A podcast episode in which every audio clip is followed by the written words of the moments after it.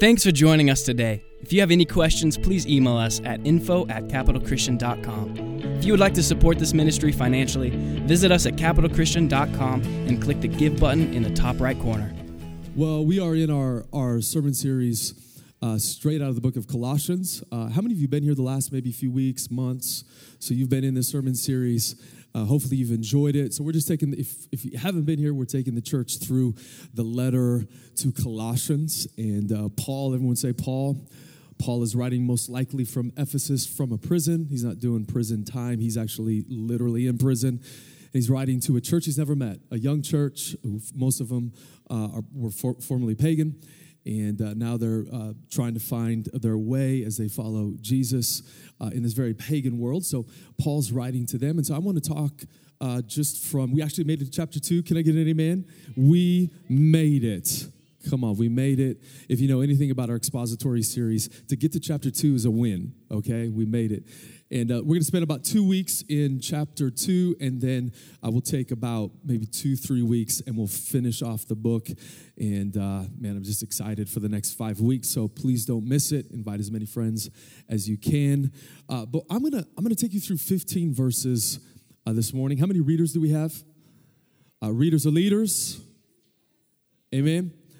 And uh, I'm going to take you through fifteen verses. I'm going I'm to do it a little bit different. I'm going to give commentary. I'm going to read a verse, and then I'm going to share just a few thoughts, and then I'll just transition. So I'm not going to actually read through these uh, uh, fifteen verses. I'm just going to kind of break it down, okay? Everyone say break it down. Uh, before I before I get into uh, our talk here today, I want to thank you guys for praying for my wife and I. We went on a camping trip this last week. How many campers do we have here? Okay, Mark Francis, put your hand down. Put your hand down.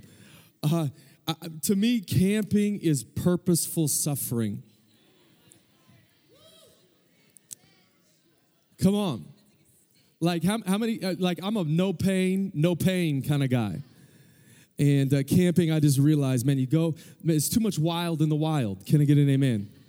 It's too much wild, too much crazy, too many little critters, right? Uh, we went to bear country. I don't know why, but we had the general, that's Scott Maurice. He just told us what to do, and I did it. I had no idea, but I was chopping down trees. Thank you very much, sort of. Uh, I was helping. Please, um, that it was that's small. I, I yeah. I mean, seriously, babe. You now it was a tree that I chopped down. All right, that was a little twig. That was a little twig. Um. But it, uh, we had a good time. We survived. It was crazy. About two o'clock in the morning, um, I woke up. I'm, I'm not joking. I thought we were going to die of exposure. I'm not joking. So I, I had to go in the other part of this massive tent, and uh, I looked at Quincy, and he was awake. And I, I go, hey, Q, how you doing? He's like, Dad, my face is freezing. And so I did what any good dad, you know, would say. I'm like, son, I know we're going to die. Don't worry about it. Go back to sleep. Have you ever been? I mean, it was just, it was miserable, guys. This is the last time I'm ever going to go camping, but thank you for your prayers. Um, I just, how many of you like adventure? You like adventure? Okay. I, I like adventure in books. That's like my new philosophy. I'm going to go to the books now. But we had a great time. Scott and Willow were with us, and uh, Marshall and Rachel, and, and we came back. We didn't have Wi-Fi, and I realized, you're like, oh my God, Chris. Of course you didn't have Wi-Fi. And I realized we had no phone service, so if a bear got us, um, no one was going to know where we were at. I didn't tell any of our executive team. So we made it back. Uh, I'm excited to be here today. Um, I'm again, I'm never going to go camping again. Let's go straight to Colossians chapter two. And I just want to read just a few verses. Before I do that, last week we talked about suffering. We talked a little bit about stewardship. We talked a little bit about glory. Uh, Paul is now transitioning back. He, he wants to take the focus because he talked a little bit about suffering and glory and, and stewardship and how, how we allow God to work through us for the sake of his purpose. Uh, he then transitions in Colossians chapter two. He wants to refocus us on King Jesus. It's all about King Jesus for Paul. If you don't like Jesus, you ain't going to like Paul. If you don't like talk about Jesus, if you get bored with Jesus, at the end of this message, if you come up to me and say, Chris, why do we have to talk about Jesus? I'm a little bit bored. Can we talk about something else? I'm going to say, no, we're not going to not talk about Jesus, right? I, I could give you some self-help stuff. I could, man, I could, you know, Anthony or Tony Robbins style. I can give you that kind of stuff, but we're not talking in church about consumerism. We're talking about King Jesus. Like, how many of you like uh, Christian chicken, Chick-fil-A, right? Okay, uh, my kids have a reputation when they go to a restaurant, they love to order off the menu.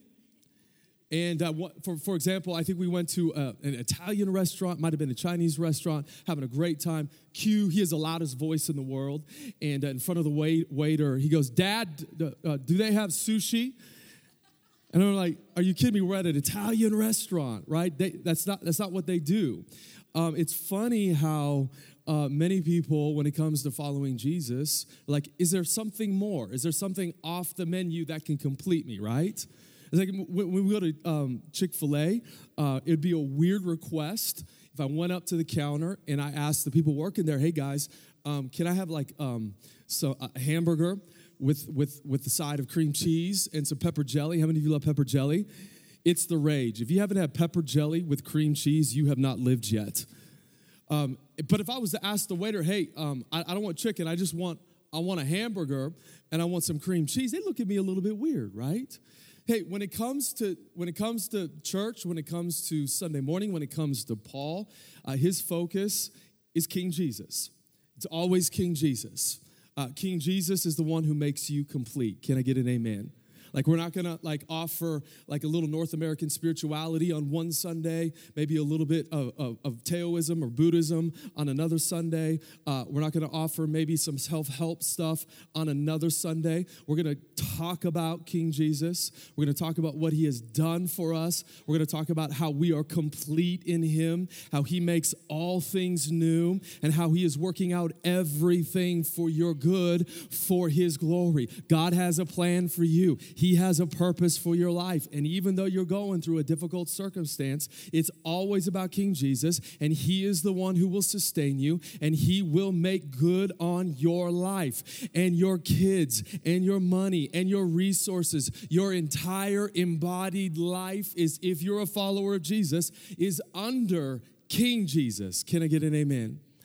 And that's what drives Paul. So we come to verse one, and he says, for I want you, he wants us to focus on King Jesus, but he says, for I want you to know how great a struggle, everyone say struggle, how great a struggle I have for you and for those at Laodicea and for all who have not seen me face to face, that their hearts may be encouraged. That their hearts may be encouraged, being knit together in love.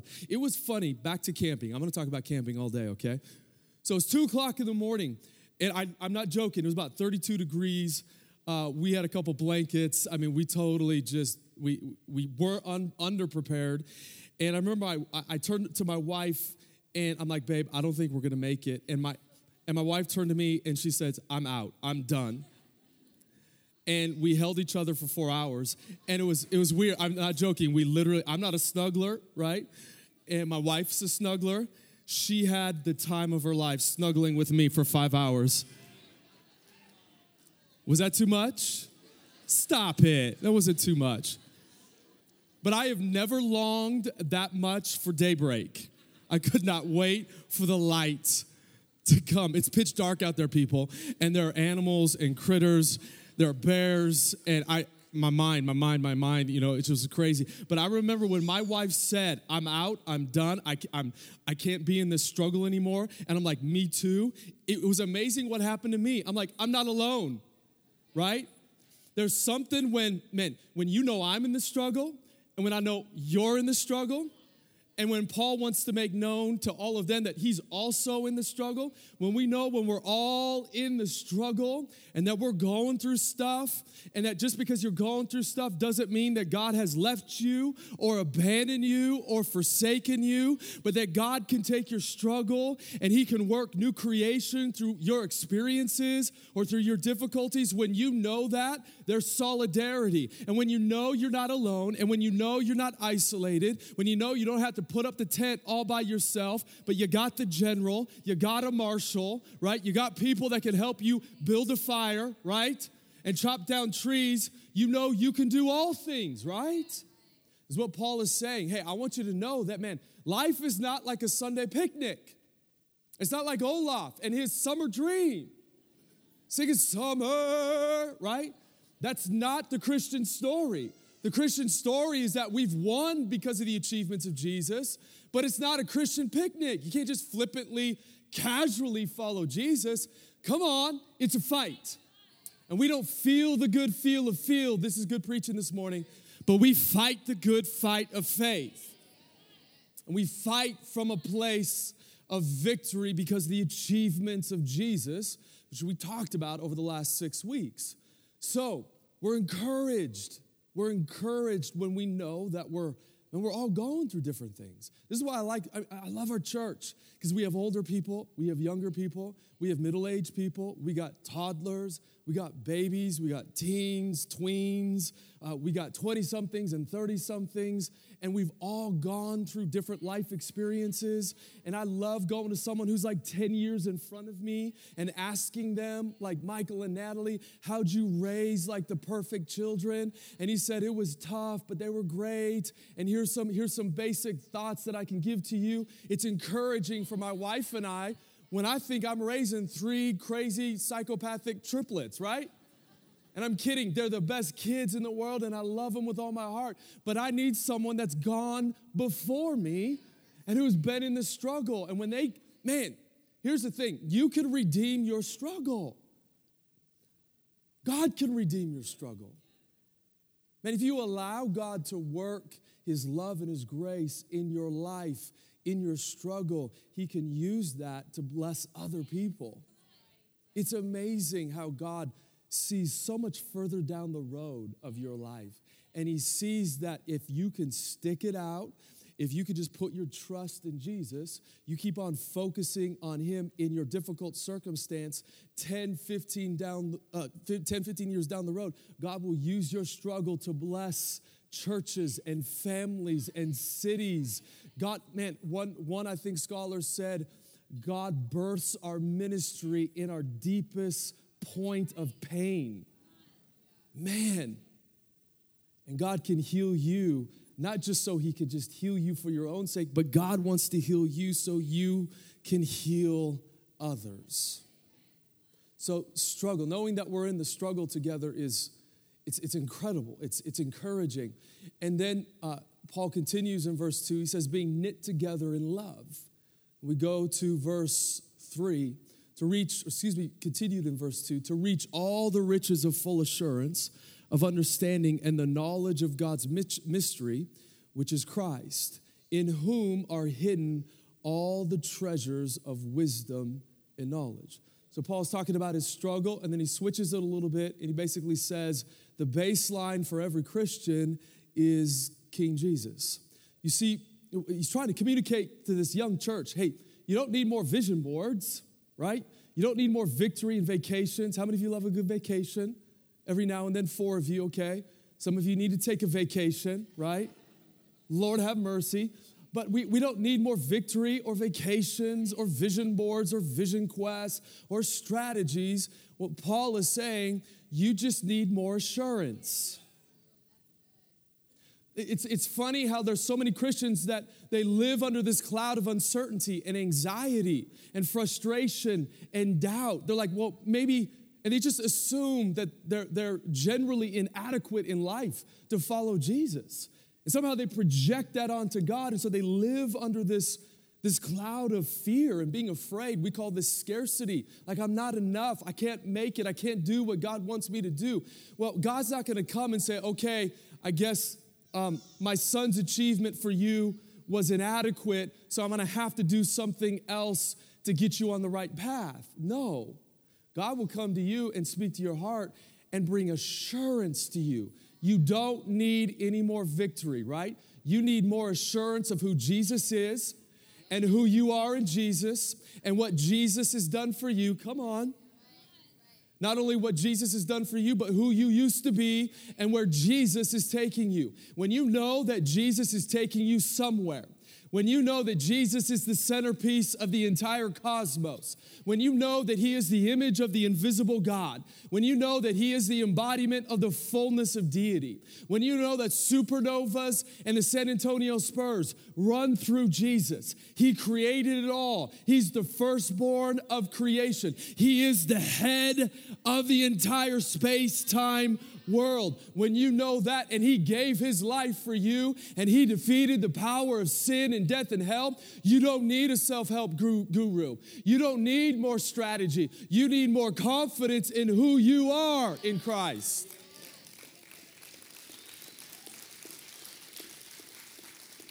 That's what you need. In whom are hidden all the treasures of wisdom and knowledge and beauty. If you want to discover the meaning of life, if you want to know your purpose, if you want all the stat- status, if you want glory, it's all found in Christ, in whom are hidden all the treasures of wisdom and knowledge. But we live in a world where this technological, scientific, modern, democratic world where we we've assumed that world history has been summed up by technology and modern medicine. Because we have iPhones, and iPhones are good. Can I get any man to that? Because we have technology, because we have medicine, because we've we've eradicated some diseases, we have the hard sciences, uh, science, and, and, and we're making progress. That's kind of the thing, progress. We, we can enter into human flourishing. But the Christian claim is that two thousand years ago, Jesus of Nazareth bodily came back from the dead. And world history as we know it turned its corner. World history did not start or come to its like flourishing end or reach its destiny right around like the late eighteenth century. World history turned a corner. The facts about our universe changed two thousand years ago when Jesus died and he came back from the dead, releasing new creation. And when we live within that story, that's when we find assurance and confidence, right? That your iPhone, it's not going to make you complete. You're going to break it. It will eventually fail you. Can I get an amen to that? Um, man, if you have a beautiful home, it's going to eventually fail you. Like technology and all these good things we have, it will come to an end. It can't fix you totally. It can't complete you. Only Jesus can. Only Jesus. So, two practical things. How do we, how do we grow into this assurance? How do we grow into this confidence? Well, I think Paul im- implies two things. Back to verse two, uh, he says you need to be knitted together in love. I think you find assurance when you uh, belong to a local church.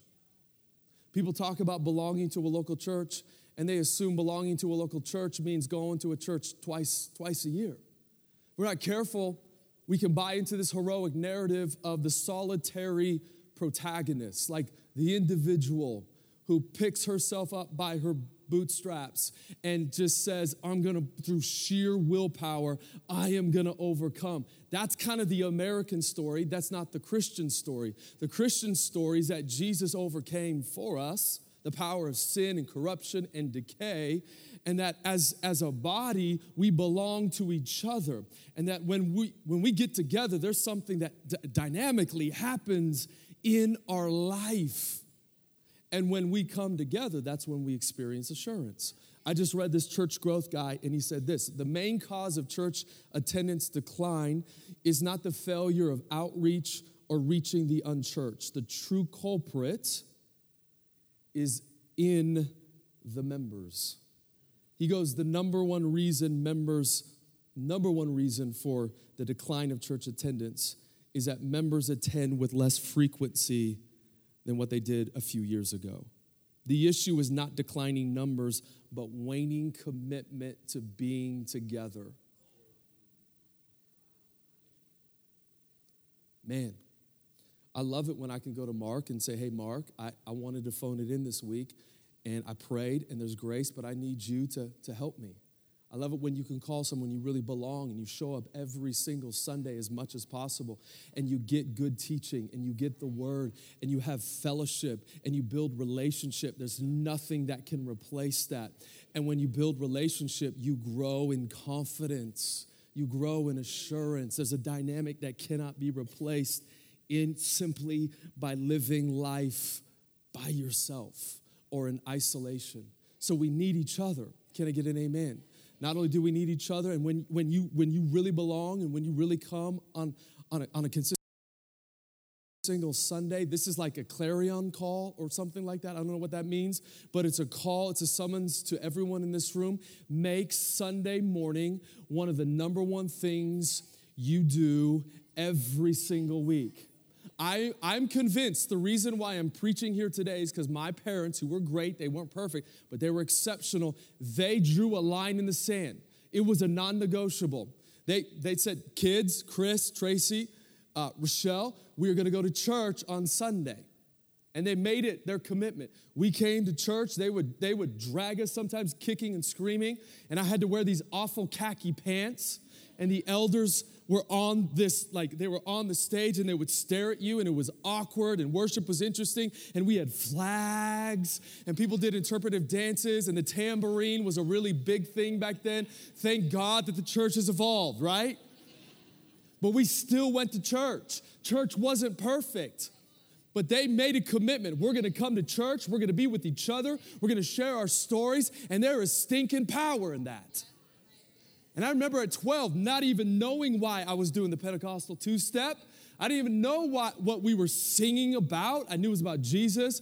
I didn't really understand what, what, what atonement meant or redemption meant, but I came and I kept on coming, and God eventually got a hold of my heart, and I am convinced I'm here because my parents said, we are going to make Sunday morning our number one priority.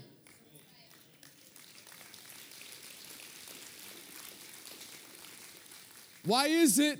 Now, if, if it's the case that we're not reaching the world, why is it? It's not because the world's more powerful than Jesus.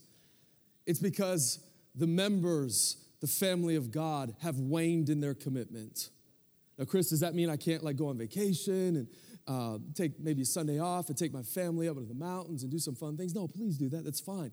But make, make Sunday morning a consistent priority. Amen?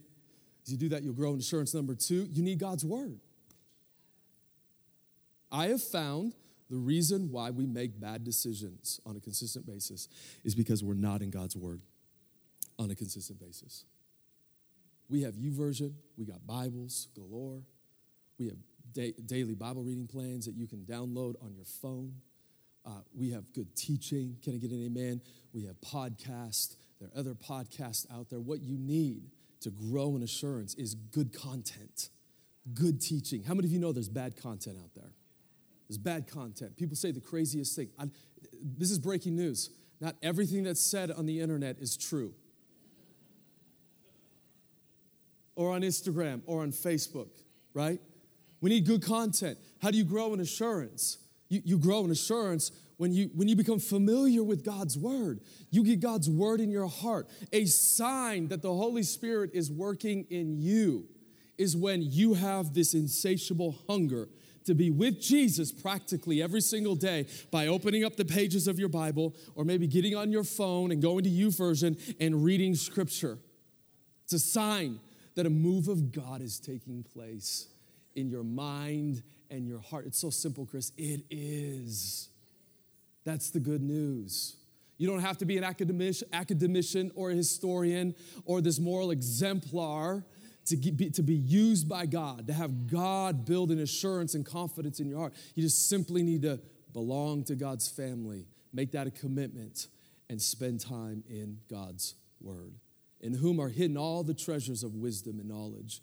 And then he transi- transitions to verse four, and he says, I say this in order that no one may delude you with plausible arguments. He's probably using or referencing uh, the marketplace, marketplace rhetoric. Again, there's a lot of different mystery cults, and paganism was very tolerant, a lot of different varieties when it came to religious experience. Paul most likely is referring to this, that there are plausible arguments or persuasive talk out there that would try to convince you uh, that Jesus is not enough, that Jesus is not adequate, that if you don't have your phone, Uh, but you have Jesus, that's not enough. You can live without your phone. You can't live without Jesus. For though I am absent in my body, he continues, yet I am with you in spirit, rejoicing to see your good order and the firmness of your faith in Christ. He's referring to like a military position. He's like, hey, you know what? Jesus is the center of the, co- the cosmos, but there are forces, there's talk, there's conversation, there's rulers, there's authorities that will try to delude you, try to turn your thinking upside down to keep you from this reality. So uh, you, you got to be of good order. Uh, you ought to, you ought to understand that, man, following Jesus isn't just a nice Sunday pi- a picnic. The following Jesus will take some effort. You can't earn your way into the family of God. Can I get an amen? But earning is not antithetical or it, it, to, to effort. You can you you can develop effort. I'll say it that way. You can work things out in your life without earning your way into the kingdom of God. Amen? I want to make that even more clear. It, it's grace that gets you into the family of God, but grace and And works or effort are not antithetical. So we can, by God's grace, do very hard things that we might not like to do. So Paul is saying, hey, I want you to stand firm in your faith. And then he continues to verse six. It says, therefore, as you receive Christ Jesus the Lord, so walk in him. Received Christ Jesus, King Jesus, the Lord. I love this. The Lord of lords, the King of kings. Jesus is over the range of, of all phenomenon and experiences and how you feel. When you receive Christ Jesus, you're not just receiving Jesus as your homeboy. You're not receiving Jesus as a nice wandering rabbi, sharing some pretty cool things about how you could be good in the kingdom of God. No, you are, when you come to Jesus, and you make a decision to follow Jesus, you're coming under the King of the cosmos, who is Lord of all. And when you're armed with that understanding that nothing lies outside the range of God's rule, you're then called to walk in him. It's a beautiful picture. So walk in him. Last night I was I spent about twenty-five minutes just kind of meditating on this. Walk in him. Paul, uh, I, I think, is alluding to the Genesis, Genesis story that we find in chapter three, where Adam and Eve, they, they hide themselves, they rebel against God, they eat of the fruit, they hide, and it says that God came walking in the cool of the garden. It's evocative. It's a picture of how God wants to be with his kids. I remember reading this garden story, being overwhelmed with just the love of God, who knows where Adam and Eve are and what they've done, but he's still, his desire is still to walk with his kids. The Christian story is about God walking with us. I find it interesting is that God, he knows exactly where Adam and Eve are, but he asks the question, where are you? Where are you guys? He's like a good dad. It's like hide and seek, but a little more treacherous, right? Like, obviously, Adam and Eve have done some, some bad things. But God is, he's like, guys, where are you? Isn't it funny how when we go through difficult circumstances in our life, what is the first thing we ask? God, where are you? Where are you? Last night I was reading this, this story, and again, just being overwhelmed with the love of the Father and how he wants to walk with us. And I, I, I had an epiphany. I think we need to reframe the question, where are you, God, to God, where have I gone from you?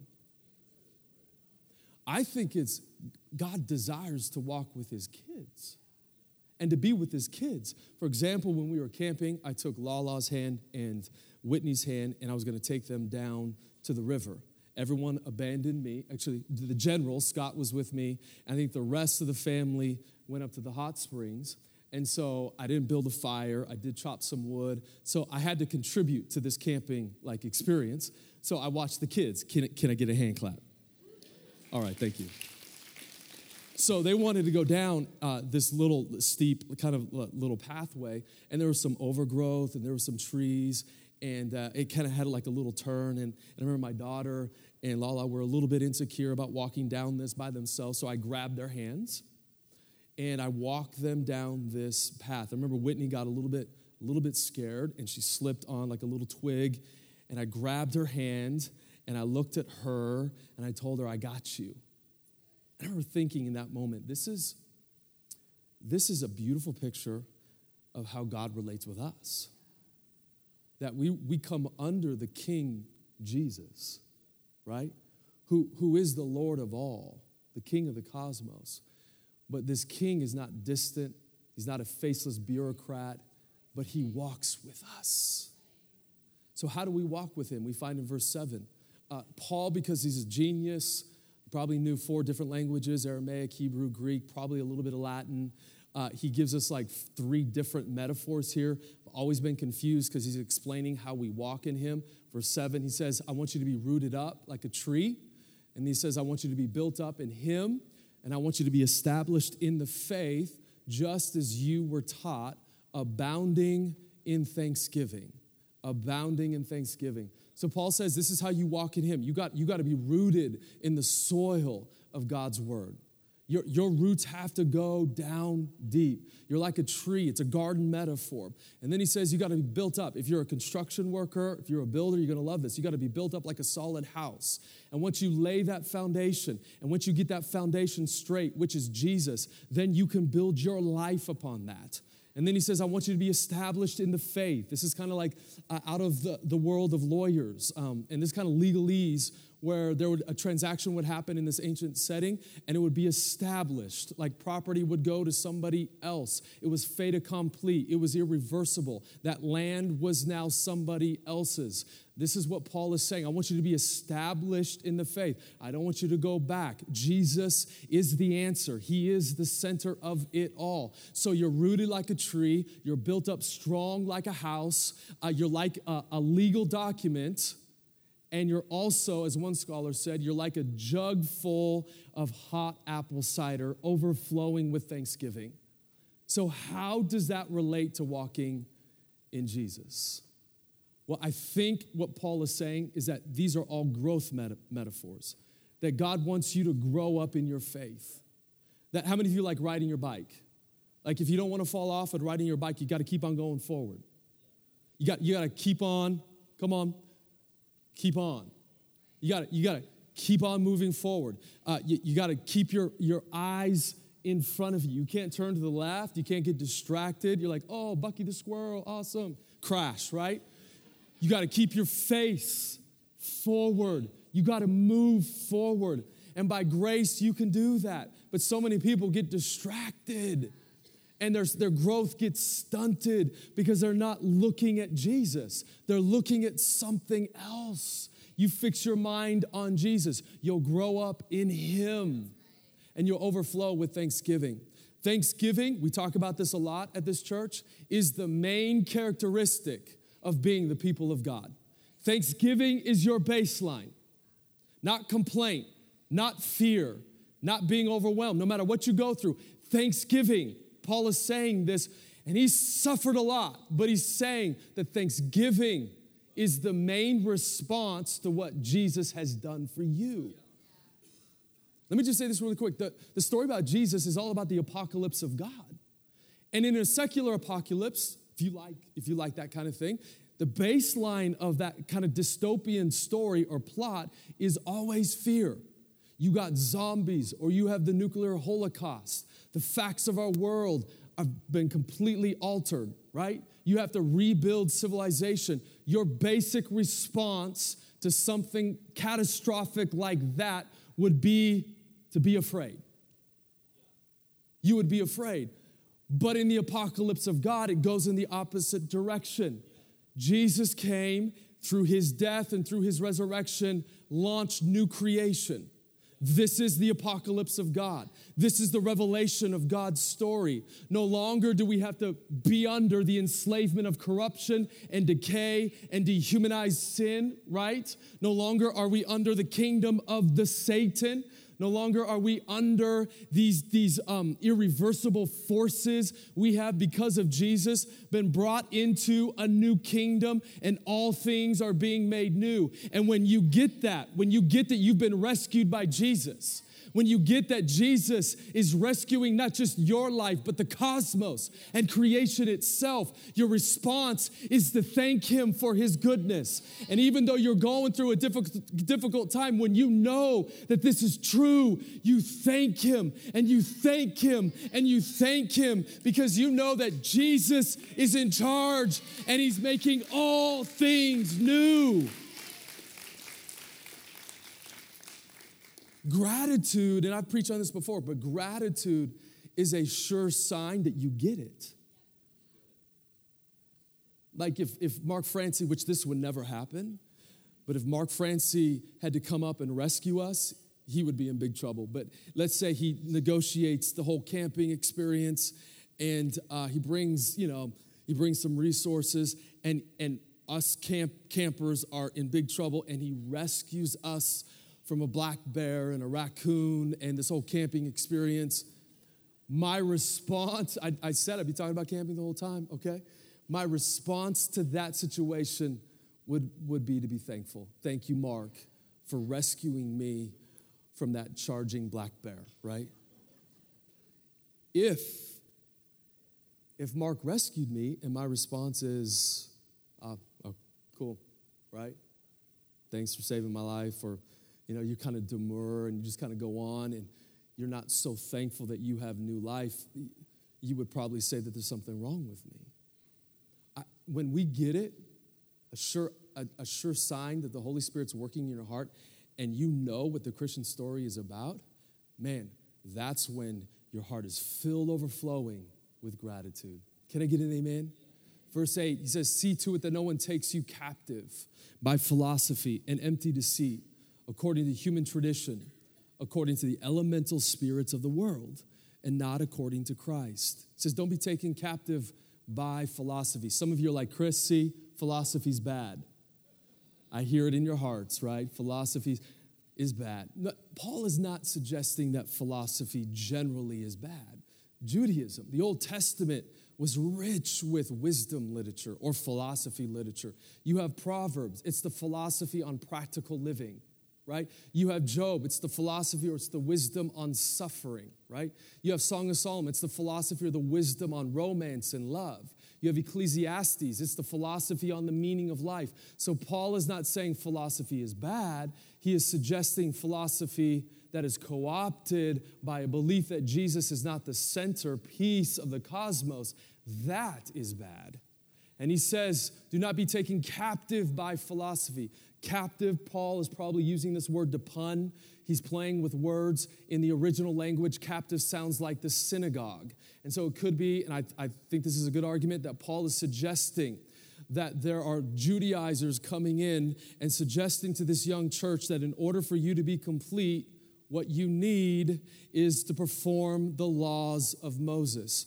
Paul says that is not true. You don't need to be complete by performing six hundred thirteen laws.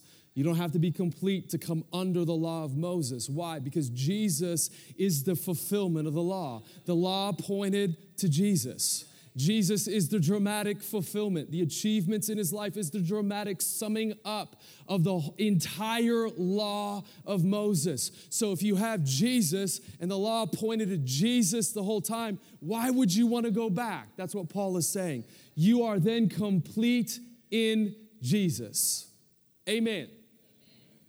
And then he says, according to the human tradition, according to the elemental spirits of the world, and not according to Christ.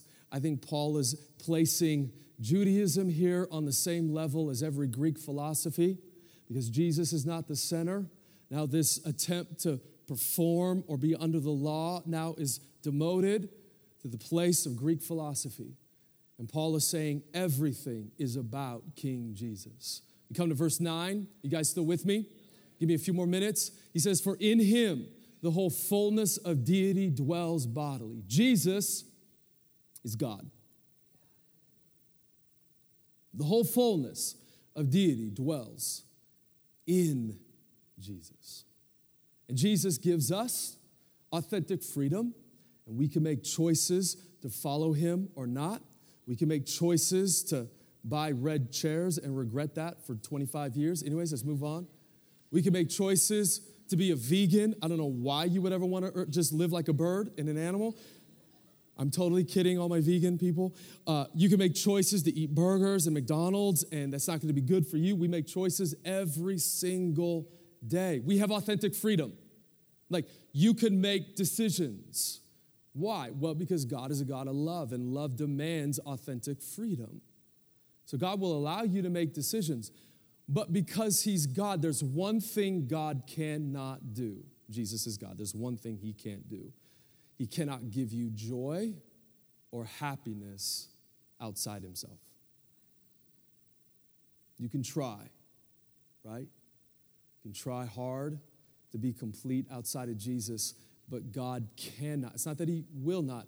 God cannot give you what you so desire at the deepest level of your existence outside of himself. And verse ten, Paul says, and you have been filled in him. You've been complete in him who is the head of all rule and authority. I love this. You're complete in Jesus. You don't need another spouse to be complete. Can I get an amen? You don't need to go to another city to be more complete. You don't need to go to New York and find yourself, if you're a Christian, to be complete. You don't need anything else to be complete. What you need, what you need is more of what you already have. That's what you need. Some of you, you're Christians, and you're living under this cloud of uncertainty because you don't have that assurance, and so that produces this depression, and you're a little bit fuzzy on things, a little bit confused, and you're a little bit empty inside. That isn't because Jesus is somehow inadequate for you. Everything you need, the beauty, the hope, the healing, the rescue, it's all found. It's going to sound like good old-fashioned Christian preaching, but it's only found in Jesus. It's only found in him. And I don't know if I said this earlier, but I'm going to say it again. My job as your lead pastor is not to bring you more information every single Sunday. I'm, I'm not here just to give you knowledge, and of course I'm going to give you knowledge, I'm going to give you information, but my job as a lead pastor of this church is to teach you or to convince you, is to help you to believe what you already know. It's to create an assurance that, hey, You are, you're, you're not in your circumstances. You're not in how you feel. You, you, you can't live by your experiences. You can't allow phenomenon in your life to, de, to define you or to shape how you feel about yourself. You're not in that stuff. You're in Christ Jesus. You're under him, and you've been complete in him, who is the head of all rule and authority. Every other king, every other deity is subjected, is a cheap parody of who Jesus is. And then we go to verse eleven. Verse eleven, we're almost done here. He says, in him, I love this. This is exciting. I, I'm expecting a lot of amens. Okay, in him also you were circumcised with a circumcision made without hands, by putting off the body of the flesh by the circumcision of Christ. Here we have, Paul's talking about the death of Jesus. It's through the death of Jesus that we gain the victory. Through the death of Jesus that we are circumcised. Paul's being graphic, and he's being graphic for a reason. Circumcision was a sign that you were a covenant member. So what he's talking about, it's, it's in the death of Jesus that you now belong in the family of God. Covenant membership is not based on your ethnicity. Covenant membership is not based on what you've done or haven't done in your past. Covenant membership is not predicated on a series of, of good things that you've accomplished, or your personality, right? You have this personality profile, or you just have a, a propensity to be religious, and so God will accept you and bring you into his family. That's not what Paul is saying. It's because of Jesus and his death, you now belong, and you're now a part of this world-changing, blessing-only, glory-filled, all the status you could ever want family. That's what you have. Well, Chris, this week, I just I made some bad decisions, and or Chris, I, I have some addictions, and I'm trying to, like, break it off, and I just feel like I need more victory, or I need more, something, something more. No, no, no. Here's the thing. What you need is just simply more of Jesus. You need to know who you are, and we'll come along and we'll help you, right? But you belong in the family of God because of Jesus and his death. And man, your activity, yeah, can explain some of what you do, but your identity is rooted in what Jesus has done for you. And verse twelve, having been buried with him, as he continues, in baptism, in which you were also raised with him through faith in the powerful working of God who raised him from the dead. And you were dead in your trespasses and the uncircumcision of your flesh. God made alive together with him, having forgiven us all our trespasses. There's an interesting link between um, new creation and baptism. When you're baptized, you come under King Jesus. God relocates you from who you used to be and places you under King Jesus. Your life is intimately bound up in the life of Jesus. Amen? We've talked about this a lot. Martin Luther, uh, when he struggled in life, when he felt depressed or sad, or this, he would have prone to these fits of melancholy. He would tell himself, he would use the Latin, I think it's baptiza tu sum, I am baptized. And he would use that as a weapon to remind himself that he was not in his melancholy, that he was not going to allow his life to be shaped by how he feels or how he felt or his circumstances. But baptism signifies that you have now come under King Jesus. And you were dead. This is what Paul is saying. Before Jesus, you weren't just a human who struggled with some sin. No, he said you were dead. You, you were like the walking dead. You, you, you couldn't respond to God. You, you were out of your mind. You were curved in on yourself. You, you didn't want God. You didn't want to pray to him. You didn't, you didn't want fellowship with him. You really didn't want purpose. You just wanted your own way. But now in Jesus, through faith, you have come back from the dead. New creation. And Paul says that takes faith. It takes faith. It takes us full circle back to assurance. What you need is not more feelings. What you need is more belief, more faith. I think, I, I remember, and I'm going to close here, I think a lot of people struggle with this. I remember at the age of twenty, um, and actually a whole, probably a good five years, I really struggled with how I felt. Uh, I was recently, at that time, diagnosed with type one diabetes, and it really affected a lot of different stuff. And so I was just trying to figure out how to manage some, like, mild depression and stuff like that. And I remember I just, I, at times I would give myself to my feelings. And I, I would allow my experiences and what I was going through to really, to, to define how I, or it became my filter. It, it became like a prism where I saw the world through, and I felt defeated all the time. It wasn't until I said, okay, I'm going to make a decision to believe, even though I don't feel it, I'm going to believe God's word over how I feel. And then I came across a quote of Martin Luther, and he said, feelings come and feelings go, and feelings can be deceiving, but one thing I'm going to do is I'm going to stake my life on God's word. So I've lived for that I've lived that life for twenty years. I'm not going to live by how I feel.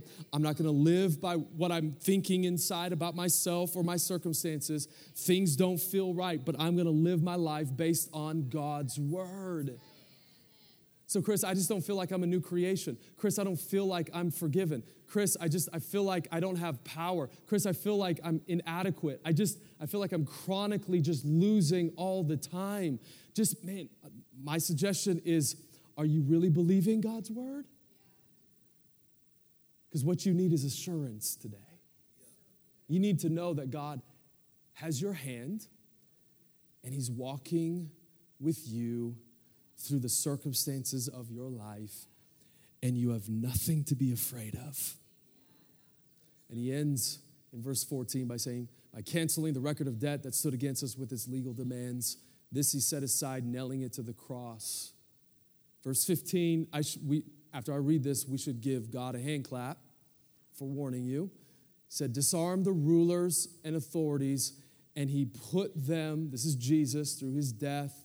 It's a paradox. God disguised the death of Jesus Uh, they didn't know that through the death of Jesus, that would be the victory of God over the powers, but they put, through Jesus, put these rulers and authorities and put them to open shame by triumphing over them in him.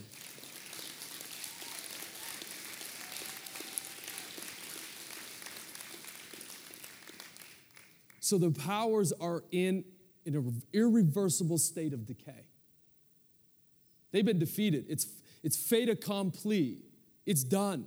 There's no going back. The powers have been defeated by Jesus. So they have, these shadowy powers, have no power to control you any longer. Not those addictions, come on.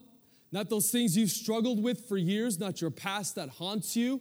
These things that would try to control you have lost their control because Jesus, this is the cosmic victory motif, Jesus defeated them. Jesus won the victory over them. Come on. We're on the winning team. That's where we start. Come on. That's where we finish. Man, we're not losers. Come on. We haven't been defeated because Jesus won the victory over evil by triumphing over them through his death. Plutarch, as I end here, I want to pray for you. He describes an ancient battle scene.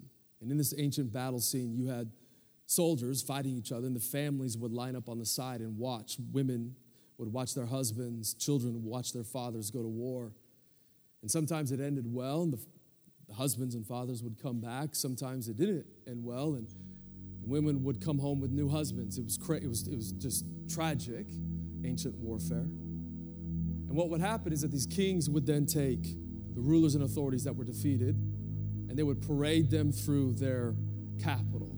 They would take all the spoils, they would take the women, and they would take the children, and they would parade them. At the end of this parade, they would execute these rulers and authorities and then put all the rest of the women and children, put them into, in, into slavery. Paul is kind of playing off that ancient battle scene. He's saying that, hey, Satan has been defeated. All the rulers and authorities have been defeated. Jesus, through his victorious death, has paraded the Satan and all his powers on this street, this cosmic street. And you and I were under the rule or the regime of this Satan. And rather than being put into forced slavery in this new kingdom, in Jesus, we're now adopted as sons and daughters. It's powerful. We're captive. We're made captives, but this captivity is actually an adoption. We're taken from one kingdom and we're placed into another kingdom. It's the kingdom of the beloved Son, and you have access to Jesus. You are complete in Jesus. All that you need is found in Jesus. No ruler has any control over your mind or your body or your spirit or your will or your soul. And everyone said amen. I want you to bow your heads, close your eyes. Thanks for listening to this week's message from Capital Christian. We hope you will stay connected by following us online. To find out more information, visit us at capital christian dot com.